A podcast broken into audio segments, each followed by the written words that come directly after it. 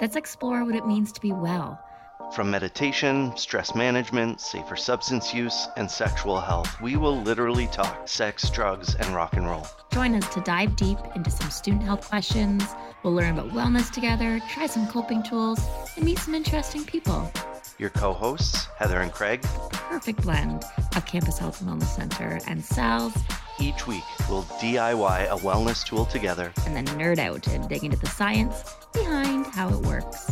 Email your health and wellness related questions to wellpod at durhamcollege.ca to be discussed anonymously on air.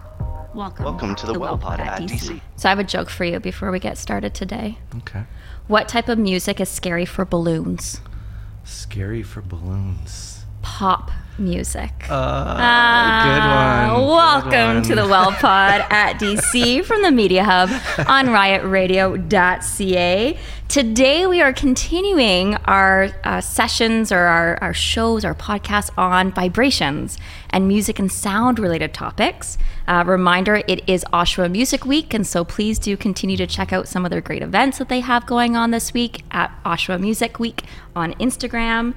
This week, though, what we're going to be focusing on is explaining a little bit about what is sound. So instead of focusing on the emotional music aspect that we were last week, or the vibes and the vibrational aspects, our first uh, session a few weeks ago, we're going to focus on what is sound, what's happening in the ear. So a little bit of an anatomy lesson mm-hmm. on the mm-hmm. ear. Uh, and then we'll talk about how to protect the ear because our student question of this week I thought was really relevant to staff and faculty as well. And they said that wearing headphones all day now, what should I know to make sure I'm not damaging my ears? Do you notice that you've been wearing headphones more pre-pandemic or post-pandemic I should say? Sorry, say. what? I had to throw one in there too. There's our first one. That's one. Keep count, folks. Um, for sure. I mean, a little bit coming out of the pandemic, if we can say uh, say that much, is a mm-hmm. little bit less. But for sure, during was all day long, basically, day long. right? The appointments and so on that I uh, that I had through Sal's were over mm-hmm. the computer with headphones on. Absolutely. I typically will wear headphones when I'm listening to music as well. If you're commuting, you might listen mm-hmm. to music. So today we're going to talk a little bit about how to protect our ear and some interesting facts that we found about sound, hearing, and the ear. So, what is sound? So, sound is a form of energy, and we've talked about this for a few weeks now. It is a vibration that causes an acoustic wave through transmission mediums such as a gas, like our air, through liquids, and through solids. And if you uh, can, we put our heads on these desks here? Could you be so kind? Could you put your ear on the desk there? Can you just maybe move a little bit? Can you hear the noise that I am making on the desk. For sure. So, not really audible if you're up now. You can't really hear it as mm-hmm. well. Traveling through the air, it travels uh, less fast, has less things to bounce around, less molecules to hit mm-hmm. along its way. But solids mm-hmm. make really great transmissions mm-hmm. to be able to help support that wave. So, it travels fastest through solids, and then liquids and air or gases being its slowest, slowest mode of transportation. I brought a little tool today. This is a, a drum, a very scientific instrument mm-hmm. for my two year old. Uh, and not to stress Dan out too much, I promise I'm not making a huge mess in your wonderful studio here. Um, but you can actually do experiments like this at home to see and play with sound. So you may not have a drum uh, at home, but if you have a bowl, put some saran wrap, or if you have like beeswax wrapping, put something that's really taut across the top of it so it's nice and uh, tight. And then you can use salt, or I'm using some rice and some larger pasta here today. Our folks watching are not going to be able to see it as well, but certainly for yourself, Craig. Mm-hmm. Uh, and you have it right there. Awesome. So if I start the vibration by making the sound, you're going to see that I can actually cause movement on the drum. So it's moving because of that energy exchange, and it's moving faster than it would in the air because there is a solid mm-hmm. helping mm-hmm. it travel fast. So mm-hmm. you can do neat little experiments at this like this at home in order to see sound. What is really interesting, though, is we have entered this world of creatively demonstrating how sound works. And there's some beautiful examples on YouTube that you can find one of my favorites is you can use uh, cornstarch and water to make this uh, oobleck, I think it's sometimes called, where it's not really a solid, not where mm-hmm. really liquid. You put it on top of a speaker and you can see it move and dance the vibrations. So we might have a video coming up um, for you to see this a little bit better than my drum and rice. uh, and this is a video called Somat- Somatics Science versus Music by Nigel John Stanford. And what you're going to see in a few seconds is audio visualized by science experiments. The whole video you can find on YouTube. It's about six minutes long. It's really, really hmm. cool. Hmm. But we're just going to watch a quick little trailer that CNN put out. And you're going to hear a little bit about how they made some of the experiments. One with that they're going to focus on is the Chladni plate. Have you heard of this before? What was Chladni it? Chladni plate. No. It's this kind of solid metal plate. So remember, sound travels better mm-hmm. in solids and he's going to put salt on top of it mm. and certain frequencies and vibrations create different patterns mm-hmm. so you're going to see a little bit in this clip we're about to show on the really neat way we can see sound and its vibrations if you spare a little of your imagination it is a film to describe to you the effect of cymatic frequencies on matter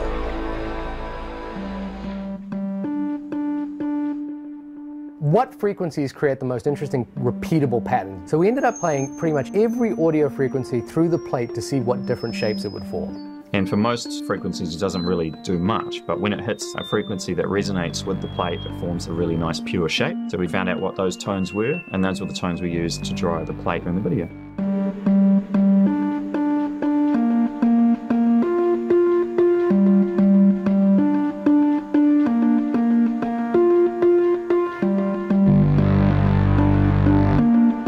The speaker dish experiment, we taped a petri dish to the speaker, filled it with vodka, and we vibrate the dish with various tones. So the speaker is moving up and down, and that's forming a wave from the edge of the dish towards the center. The camera is taking a picture at exactly the same time as the next wave is about to arrive. If you play audio through that's the same frequency or a multiple of that frequency, you're going to be able to make the liquid look like it's frozen appears that the water is frozen in time. And what it's really doing is showing you exactly how the water is vibrating in space because of the sound frequencies.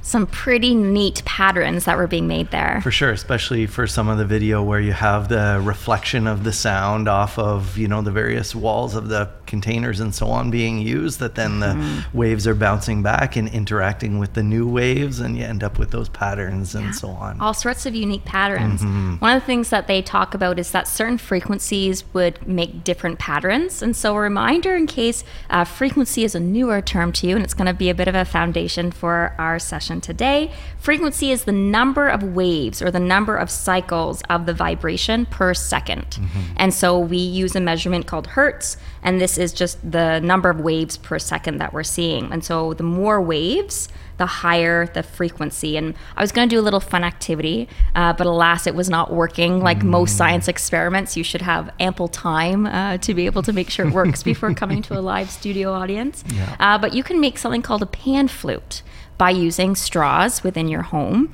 Uh, and if you go to scienceworld.ca in their resource section, they have a whole section on sound experiments. Mm-hmm.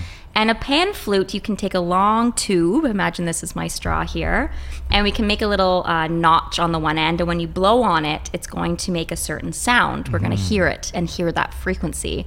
What's really fun though is you can use a pair of scissors and chop that straw, okay. make it shorter mm-hmm. and shorter and shorter.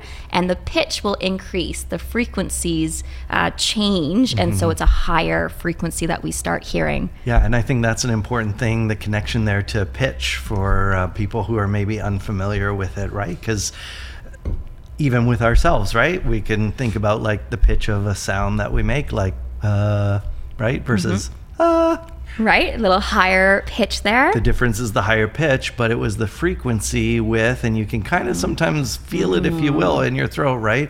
What do I have to do? Open up, uh, versus, uh, and there's a, a change there. Close it a little bit, and there's a higher frequency there. Absolutely. Right? My friends nickname me when I get really excited. They call me supersonic because my pitch apparently in my voice, I start to get very squeaky and excited.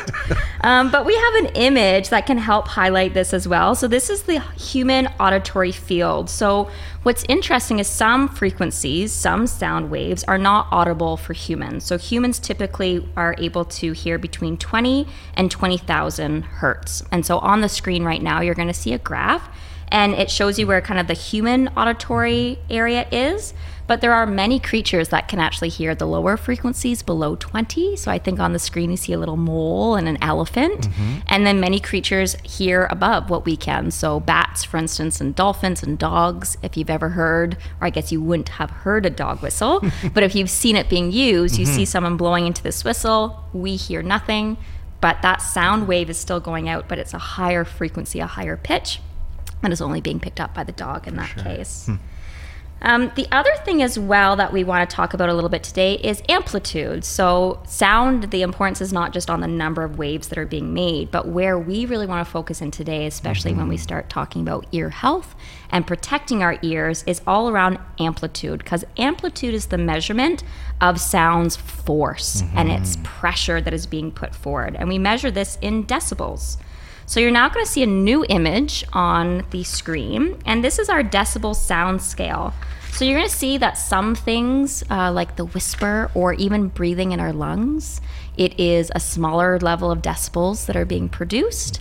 And then a chainsaw, I think fireworks is at the very end, the very extreme, have the loudest rate uh, for decibels. So amplitude measures the pressure or the force. So think volume, right? Mm-hmm. When we mm-hmm. turn the volume up on our uh, smart devices, on our television, it's increasing those decibels, it's increasing the force and the pressure that those waves are then able to come out mm-hmm. with.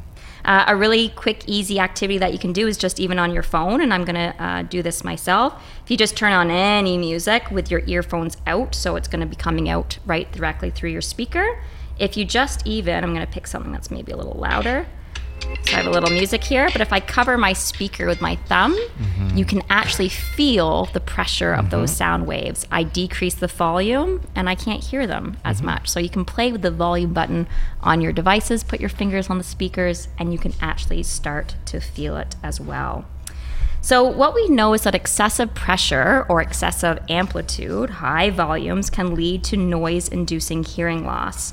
And there's actually a whole world that studies sound, uh, acoustics. You may have heard of that too, sure. term before. I used to just thought that this means like music and sound, but it's actually the scientific study of sound yeah, is the definition sure. of acoustics. Sure. Uh, and it's found in all aspects of modern society. There's a lot of different sub disciplines. Last week, we focused a little bit more on psychoacoustics, so seeing how sound and noise can cause more of an emotional or psychological mm-hmm. response.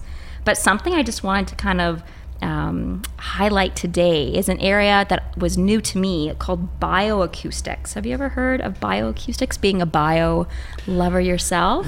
Not. Not the term itself. I'm sure we might get into it, and then oh yeah, and I've just not come. What do you think it means? I would guess. I mean, I would think the merge of bio and acoustics in terms of biological organisms hearing stuff, hearing sounds, go. picking up yeah. on frequencies. Hearing sounds, making sounds, the whole world okay. uh, related to it. So it's mostly how nature uses sound to interact with each other, the environment. So it helps us explore different diversity, habitat health, wildlife behavior, and so much more. Mm-hmm. There was an article from the Canadian Geographic in 2022 called Bioacoustics What Nature Sounds Can Tell Us About the Health of Our Worlds. And what's really interesting is that our planet has a soundtrack that we are just starting to be able to hear as a human because of the different frequencies that perhaps we weren't able to pick up. And what we're noticing is some animals use sound to help them locate. So, a bat, for instance, you might have heard of echolocation. Mm-hmm. So, they're using sound to help themselves navigate. Uh, but there's a, many other reasons why nature might be using sound. For instance, some latest research is finding out that plants emit sound waves. Really fascinating. One study found that pea seedlings will listen for the sound of the flow of water and actually start to move their roots towards that mm-hmm. sound to be able to absorb more water. And other studies that they were doing at a university in Israel have found evidence that plants make noises when they're under stress. So these researchers, and I laugh picturing them, they use very specialized microphones and then they stressed out plants, mostly tobacco and tomato plants. Uh, and there's three things that they would do. Two of the biggest things they would do is they would cut the plants or they would dehydrate them. So they would not water the plants. And what they were finding, they used AI, which we'll talk a little bit about later today as well. They used an AI software and it could actually predict the sound if the plant was happy, if it had been hmm. recently cut, or if it was dehydrated. Hmm. Um, so something is happening with our plants here as well.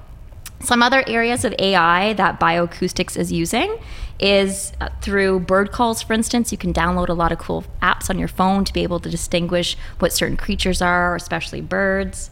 But a really great show I recommend to see bioacoustics in action is called Welcome to Earth. It's a National Geographic show. Will Smith is the host. And the very first episode is called The Silent Roar. It is a fascinating show. It's beautiful to watch as well, but it introduces you to some areas of sound that maybe are new and mm-hmm. exciting to you. And they talk to marine biologist Diva Amon, and she's from the Caribbean, and she studies the loudest animal on Earth. Any guesses on what the loudest animal on Earth is?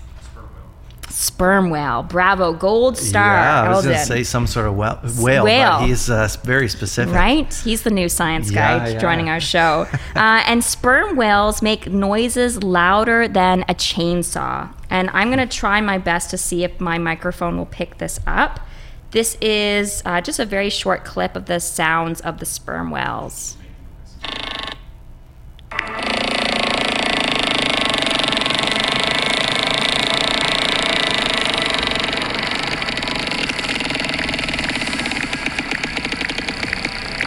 So that is a sperm whale at a frequency, but also at an amplitude mm-hmm. that is very high. Mm-hmm. So it's not just a change in its frequency, but it's the amplitude that is really important. And uh, she can actually feel it when she's in the water when hmm. she got up close to the sperm whales. This episode is really interesting. It also goes into a festival in Mexico where they explode hammers and you can then see the actual vibration coming from the sound uh, and the energy exchange. And it demonstrates how you can see sound, feel sound, and how sound not only travels through air but moves air. Mm-hmm. And the episode really highlights how sound is movement. I just wanted to read a quick quote from the Canadian Geographic 2022 article on bioacoustics. It said that sound is intimate. It waves pound against our bodies and penetrate the inner ear, pulse through our skin, flesh, and bones. Sound tells us where we are, but it also evokes memory of where we used to be. It carries with us a sense of time and place.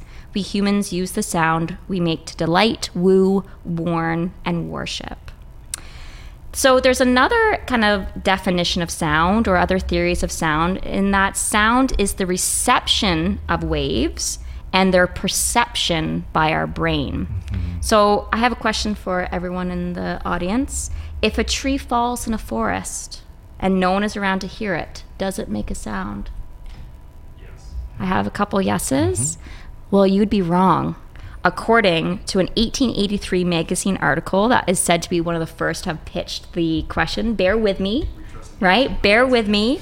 So they said it's yes and no, dependent on who's answering the question, because sound is the sensation excited in the ear when the air or other medium is set in motion.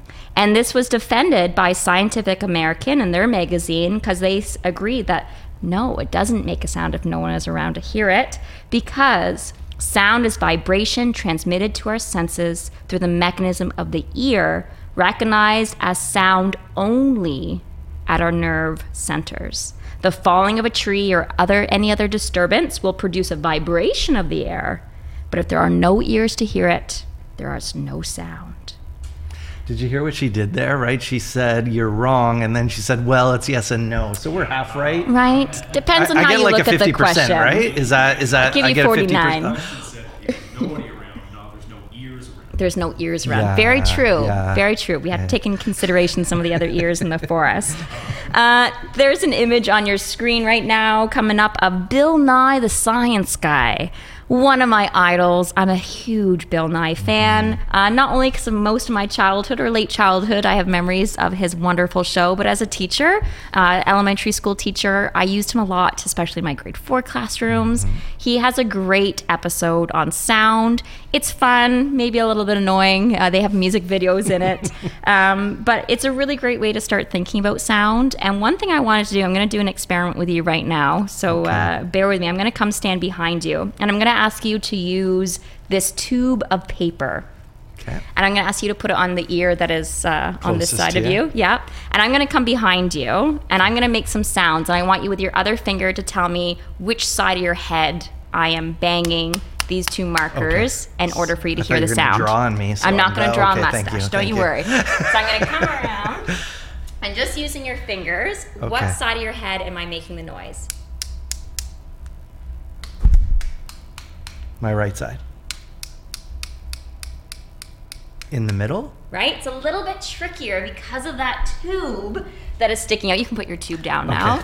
Uh, what I did is I kind of extended your ear canal. We kind of extended your ear, and mm-hmm. it distorted those vibrations a little bit because mm-hmm. now instead of kind of equally being able to enter either ear, mm-hmm. I kind of changed the one side and maybe threw off your balance a little bit and threw off the ability to s- distinguish where that sound is coming from. So our ears are very vital. Um, and this kind of world of acoustics is the physiological acoustics, and it's the study of function and structure of sound forming and sound detecting organs. So tell us about sound detecting organs, Craig.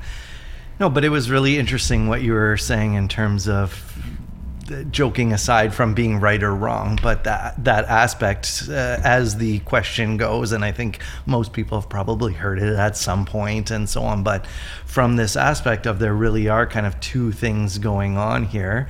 There is, you know, what is sound as you've um, shared with us today, right, is vibration of particles, which we're so used to that uh, mechanoacoustic, sometimes it's called, right? Of you we're just used to it. I'm hearing your voice because Yes. that's what happens and has happened for at least for myself, right? Since I was born, I've heard stuff, right? But there's that you make noise and then that sound has to actually come over to me in the case of us talking or in the case mm. of clapping the the pens together right is it has to get to my ears and ultimately what's happening is something is shaking vibrating right one of the interesting things to to think about with sound at least for me from that standpoint it's a bit of a silly example because a lot of bad things would happen if this were to happen. But if you went out into outer space with no spacesuit on, beyond the fact that you would instantly pass away. Um, Hey, that's not what Hollywood has taught yeah, me. that's not what I saw jo- George Clooney floating around up there. There you go, right? but you wouldn't be able to make a sound because it's a vacuum. Yeah. You can't make a sound in the vacuum. Ultimately, we're vibrating something. Our vocal cords are shaking the air. We're shaping with our mouths the sound that's coming out. So, right now, you're hearing words that, you know, you understand and so on. It's, but I'm shaping the sound with Just how all waves. the frequency, as we said, of the vocal cords, the shape of my uh, mouth uh, in terms of you know muscles of my mouth, tongue, and so on to shape that uh, that sound. But what's happening then is the air particles are coming from my mouth and bumping into the next particles and bumping into the next particles and bumping into the next and I, you know won't get all the way over there but will eventually go into your ear It's like air hockey. You know, when you hit the paddle back and forth, so it's almost like it kind of hits something else and then that vibration continues. That's, what I'm picturing from what you're saying. Yeah, that's Yeah. right, right? It's not that the air is coming out of my mouth and ending up at your ear, but it's bumping into the next bunch of air particles, which bump into the next, and so on. And so this is that mechanically what is going on. And then the flip of side of that is us processing that information, right? Mm-hmm. Yeah, which kind of getting ahead of myself here, but thinking about my voice or your voice and what we're hearing, right? Our brains are wonderful in the sense of what you're actually hearing right now are a bunch of electrical signals in your brain. Mm-hmm. Right? Yeah.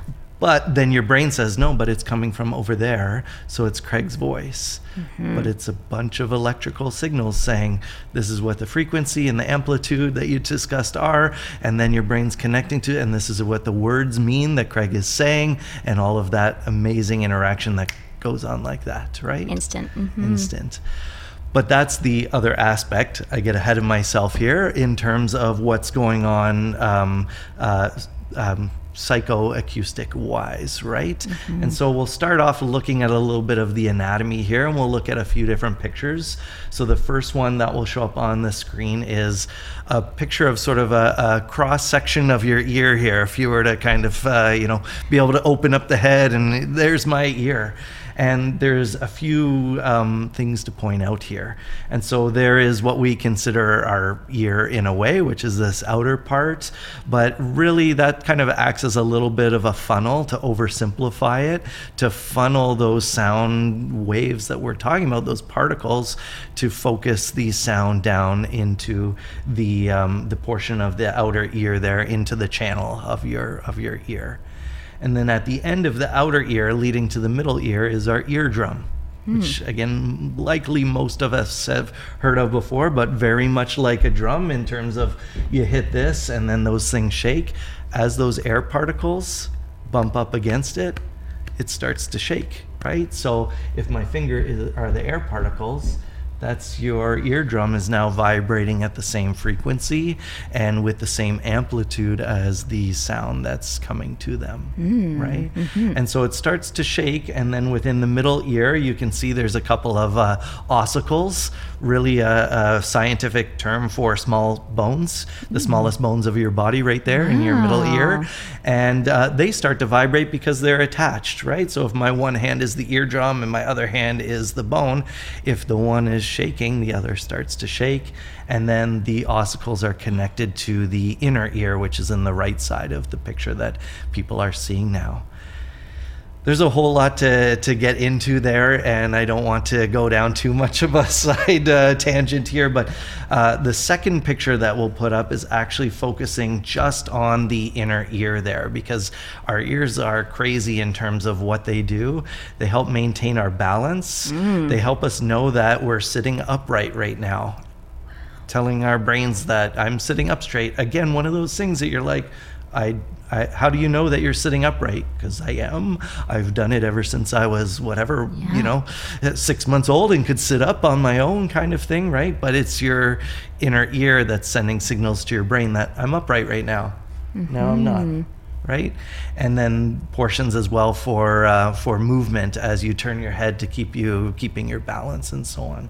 But the portion that's labeled there, the cochlea in the picture that uh, in the second picture that's up there, is actually the portion that's involved in hearing and what's going on in the purple bluish color little coil inside that cochlea? Mm-hmm. there is fluid that as those uh, ossicles start to shake they start to shake your inner ear. Mm. and then the fluid starts to shake inside the cochlea. So the bones then are moving and then they shake the fluid that's inside the purple curly thing. Exactly. Mm. the cochlea right? And so then it's a then it's kind of like you know i have a cup here. It's filled with water if my hand starts shaking the cup, what's going mm-hmm. on with the water? Mm-hmm. It starts to shake. This is the same thing, right? The blue fluid in there, or whatever color it actually is, starts to vibrate. But here's the thing at the same frequency as the frequency of the sound that hit your eardrum. Wow. And then, in terms of uh, in terms of that, uh, I'll go to the third picture here. There's a lot of detail to this picture, but the overall idea is more on the right hand side of the picture. There's a cross section of what that cochlea looks like, mm-hmm. and inside there, there's a little organ of Corti, it's called, and there are little hair cells. And the hair cells are, I'll use my hand, they have little hairs sticking off of them, not this kind of hair, but similar. As the fluid starts to go past them with a certain frequency, the hairs start to get pushed on. Mm. And depending on the frequency, different hair cells will start to get pushed on or get into the same movement. And then they trigger nervous signals ultimately to your brain, getting to that psychoacoustic. Uh, you know, do you actually, is it actually heard, right? Mm-hmm. Sound is this, as you said, processing in our mind of something that happened in our external environment. Fascinating. Very much. Very, very, very interesting. Much.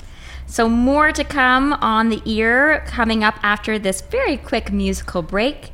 Um, and I'm just looking for my notes right now, so I'm trying to stall as best as I can. So, coming up after the musical break, we're going to explore more how you can protect these wonderful little bones and hairs deep inside of your ear. We're going to talk mm-hmm. about protecting your ear, earwax, ear candles, and headphones. Don't forget that you can follow us on social media at DCSA Media Hub.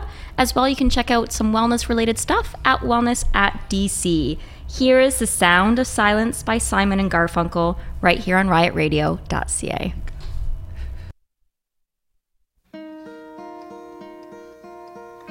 Hello, darkness, my old friend. I've come to talk with you again.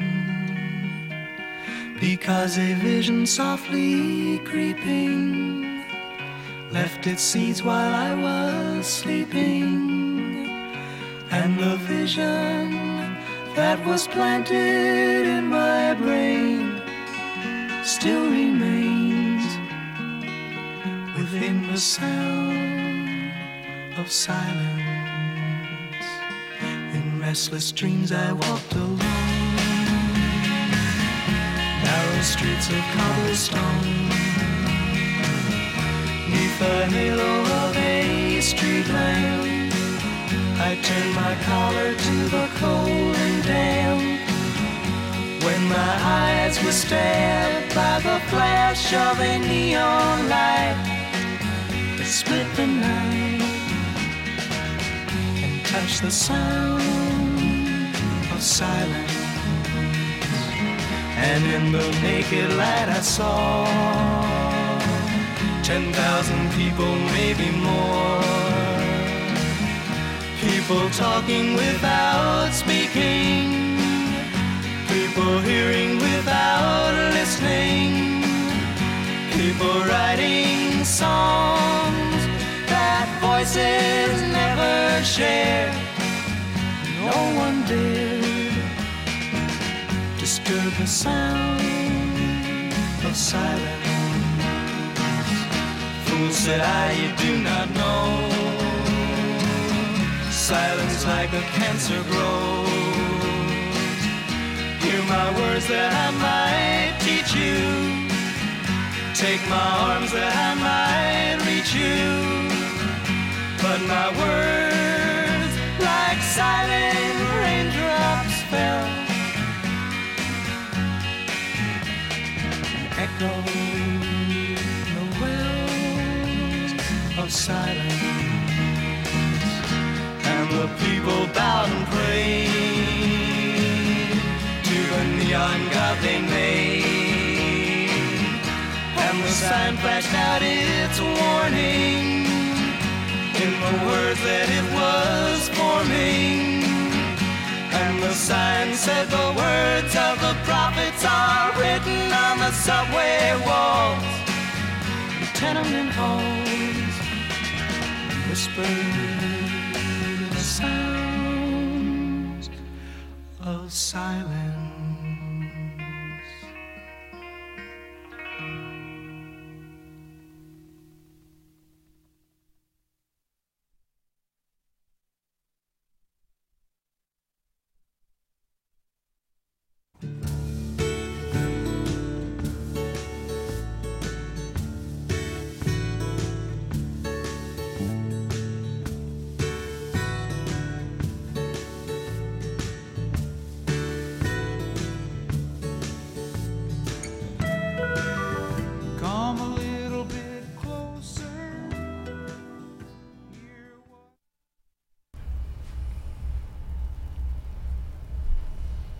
Welcome back to the Well Pod at DC, right here on the Media Hub from DCSA at riotradio.ca. You heard a little bit of a song, a sneak peek into a song, a teaser that we're going to play a little bit uh, later because right now we're going to talk a little bit about protecting our ears and some of the ways that we can protect ourselves, especially from that amplitude that we were talking about earlier, damage from that, the pressure.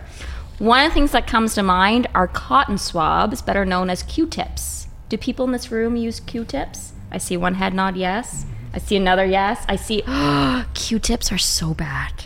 So Q-tips are cotton swabs. If you're not familiar with them, it almost looks like a toothpick, and it will sometimes have one or two ends of cotton kind of tightly wadded onto the ends of it. And they were actually developed in 1923 by a Polish American named Leo. He was watching his wife dry his little infant's ears every day and then developed these. And it's funny because Q tip was his brand name, but mm. most of us refer to cotton swabs mm. as Q tips but they are actually extremely dangerous and have never been recommended by physicians, but you can still find them in almost every single pharmacy. Everywhere everywhere, and four out of five people in this yeah. room are using them. Um, and so, one of the reasons why they're dangerous is because they actually do two things. One, they strip earwax out, which is not necessarily a bad thing. And then they can actually push things deeper into your ear. So, earwax, or the scientific term for it is cerumen, is a naturally occurring substance in mammals produced in the external auditory canal and it actually protects the inner ear. So it's a bit of lubrication. It actually helps with cleaning. So it kind of gathers up particles of dust and little bits and pieces, maybe an insect along the way. And so it protects uh, our inner ear and that very precious eardrum from um, some hazards. And some of the latest research is indicating that it might actually be antibacterial. So they're seeing that it might actually be helping with fungi and other bacteria in your ear. But this is why you gotta love science, is there's been some other research that actually find it is a really good breeding ground for bacteria, especially if your ears tend to be a little bit more damp and you don't properly dry them after shower. So a little bit of a debate if it helps with bacteria or actually helps grows it, but we do not want to be sticking a Q-tip in our ear to remove it. If you are noticing excessive earwax in your ear, it may actually start to impede some sound. It can cause mild conductive hearing loss, pain, itchiness. But as you mentioned, Craig, it can block our one ear and then our balance can really start to be impacted. So you might feel really dizzy and wobbly. And one of the things I read is that distinguishing when you sit up, mm-hmm. if I'm laying down, you will have a harder time orientating yourself in space mm-hmm. if you do have an excessive buildup. Another tool that you'll sometimes people move to is ear candling. Has anyone done ear candling before? I don't think this is the room that would have done ear candling, uh, but it is a cotton fabric soaked in beeswax. And so it's like this cone or kind of hollowed candle. And the idea is that you lay down and it is placed into your ear, so it's shoved into your uh, external ear canal. It's lit on fire, and then while the flame is extinguished, it continues to burn. And the idea is that the burning and the heat creates a vortex, creates a vacuum, and sucks out the earwax. What's really interesting is that these are actually more of a new age alternative medicine because the origins are really hard for researchers to pinpoint. So, researchers are not feeling like this is an ancient medicinal technique and that it's much more of a new age product that was being sold. And in fact, the FDA issued an alert in 2007 identifying it as a dangerous product for your health and is not recommended it's also really ineffective. So I had it done a few times when I was younger, and they would cut it open, and then you'd look inside, and you'd see this kind of almost earwax looking debris inside, and you'd go, wow, all of that was sucked out of my ear. Any guesses, Craig, of what might be inside of it if it's not actually earwax? It's just the wax from the candle. So remember, yeah, right? It's fabric like it's that's just, been dipped in beeswax. Yeah. And so what you're seeing is just the melted residue from the. I'm just trying to not make too many comments where then people write us later complaining. Complaining, right. So we know that's not necessarily safe, and we know that it's a um, a bit of a Mm-hmm. false claim that what you're seeing is not actually the ears wax. Uh, if you are feeling like you have excessive earwax in your ears, you can always go and see a physician. Mm-hmm. Right here at the Campus Health and Wellness Center, we actually do some ear flushing. There is a small cost to it. I believe it's around twenty dollars, between ten and twenty dollars. $15 so it can be really helpful though especially if you're noticing that buildup. And shout out shout out to one of our nurses p. I know she loves doing the ear flushes. So uh, she really wants you to go and book some of those. She gets extreme satisfaction from seeing all the gunk uh, come out of your ear. So q-tips and candles may not be helpful but ai is actually changing the world of ear health. And so there's been a lot of advancements with apps and different ai products one of them is you actually have a decibel reader on your phone if you have an Apple product. There is actually, uh, right in the health application, the ability to, when you're using headphones, measure your decibel levels. So, current research is saying that any sound above 85 decibels can cause some hearing loss, both because of the amplitude, remember that power and the force if it's extremely high, but also the length of exposure. Um, and what they're seeing is that 140 decibels will cause immediate damage and pain. And according to Apple Health, 80 decibels for more than 40 hours a week increases your risk of having some permanent hear loss.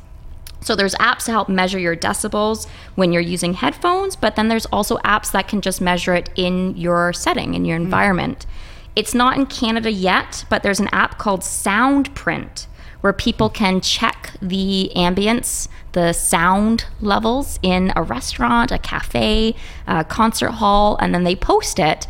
And then if you find yourself more susceptible to loud noises, you're mm-hmm. maybe trying to focus on one a place that's has a lower decibel read, you can go onto this app and check out different restaurants and different cafes and what their live decibel levels are. Yeah.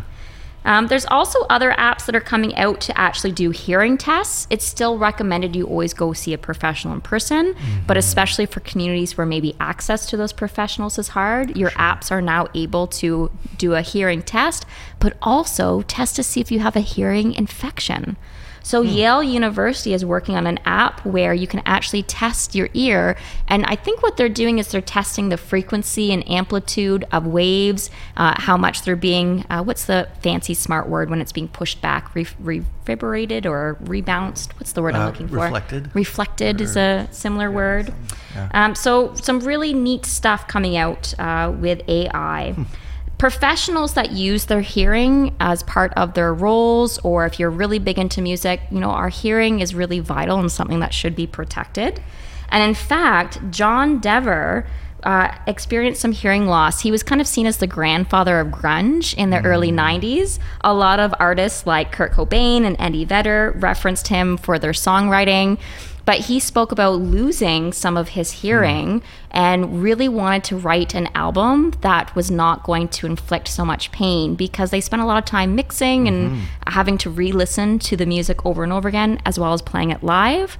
And so, a little interesting fact a quote he has said is that I made Harvest Moon because I didn't want to hear any loud sounds. Hmm. So we're going to take a quick musical break to hear this song. And then afterwards, Craig, you're going to talk a little bit more about headphones and some PPE that might be important for us to carry around with us. Don't forget, you can follow us on DCSA Media Hub as well as Wellness at DC. Here is Harvest Moon by Neil, Young right here on riotradio.ca.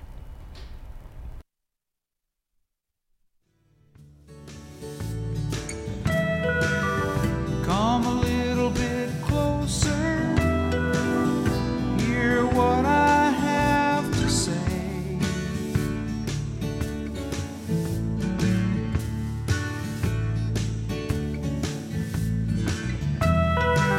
Just like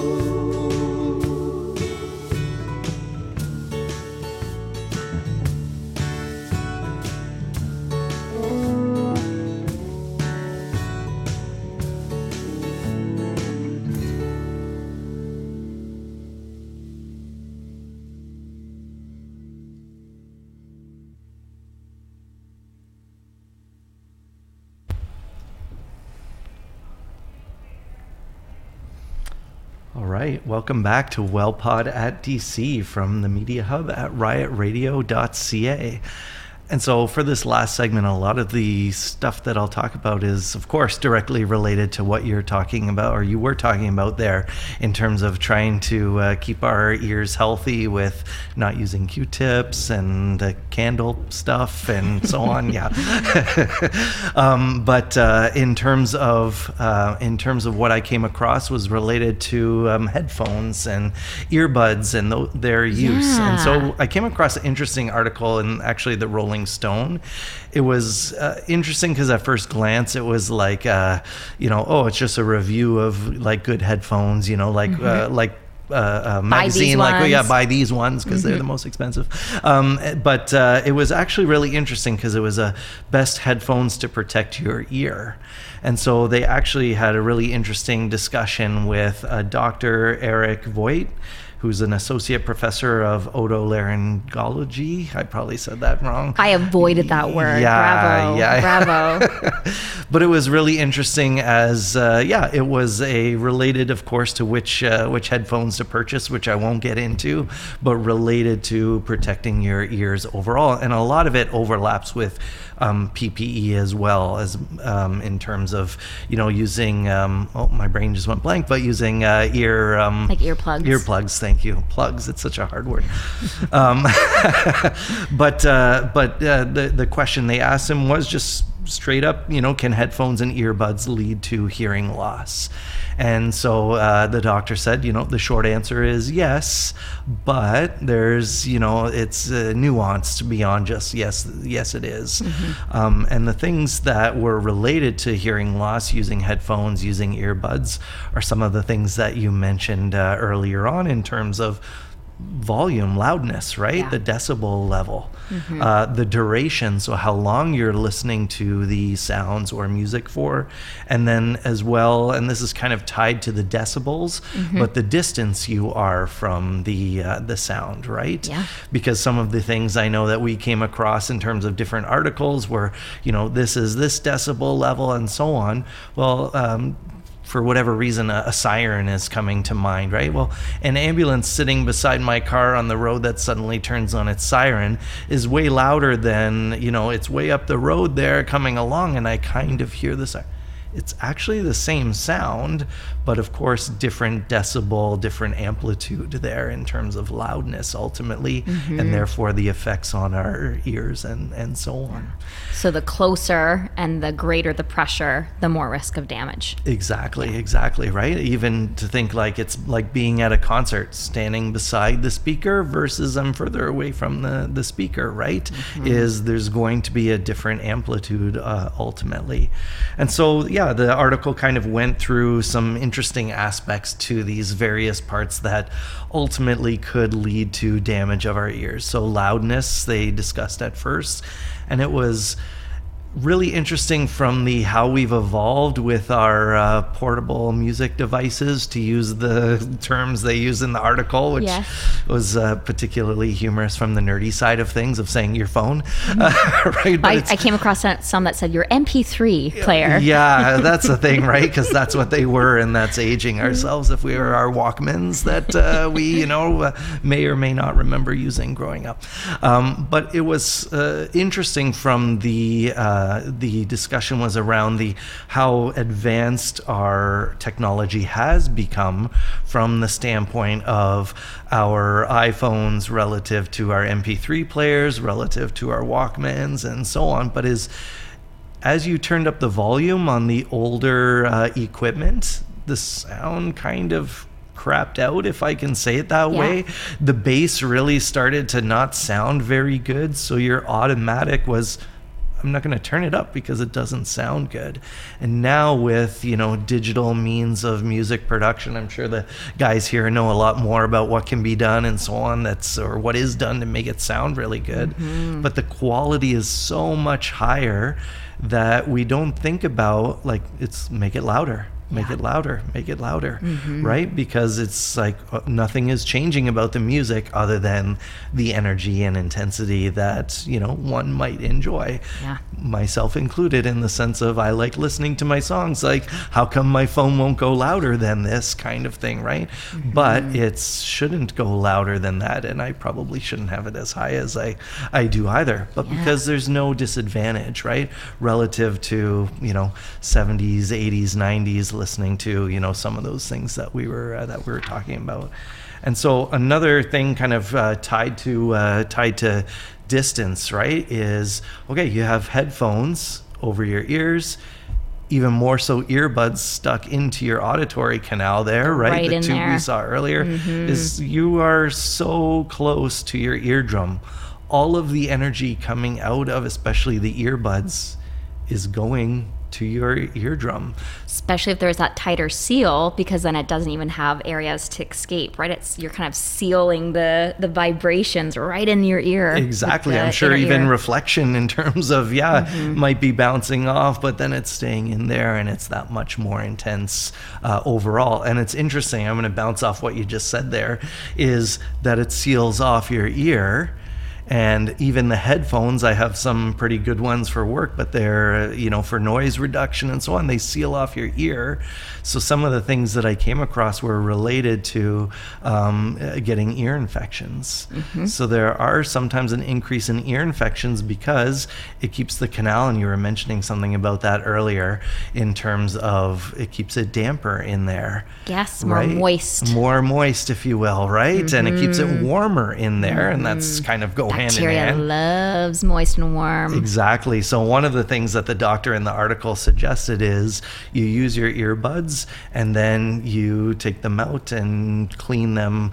Uh, I don't know, frequently is not the word, but like every day, you know, okay, I clean it off so that those bacteria don't stick around for the next time I shove it into that warm, mo- moist location for more growth and so on. Mm. And then finally, I'll end off on even just the distance, even though I mention it, but it was really interesting from the as right? You're just so so close to it that even something that's not that loud right? Maybe to use an analogy i think it was it said human speech was like 60 decibels to 70 decibels yes, something yep. like that.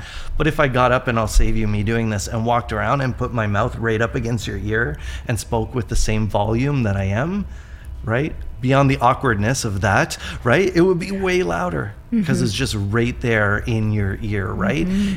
and music is not that same volume. I think I was reading uh, it was something like a, a, concert can get upwards of 100 to 110 decibels, yeah. and earbuds can be even over 110 decibels. So it's like it's more energy than even being at a concert. Yeah. Right? And so it can be uh, pretty wild some of the damage that occurs mm-hmm. from infections, damage to the eardrum, and uh, and so on. So I'm hearing that is don't worry about getting the perfect best headphone out there. Make sure you're taking some breaks. Consider how close sound is to your mm-hmm. actual eardrum. Yep. And consider using perhaps some earplugs or some other devices when you're in live music or settings where there are louder noises. For sure. Don't consider consider it dorky. You're still going to be enjoying the live music, but consider the longevity of your ear health. Exactly. Like John Dever, you want to make sure that you're able to listen to music and other sounds for a very long time. For sure.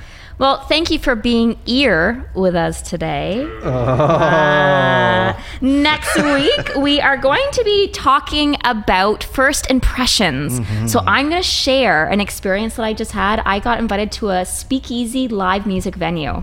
So I'm going to be sharing the story of what happened there and how, uh, as an introvert, it felt walking into this speakeasy mm. live music venue. And we'll be having a guest with us to talk about first impressions. Don't forget that some of the books and tools and research that we talk about in our episodes are posted on our Instagram account at wellness at DC. And if you have some questions or topics you want us to explore anonymously, don't forget you can email us wellpod at durhamcollege.ca. Last song today is Ear by Deluxe, playing us out at riotradio.ca.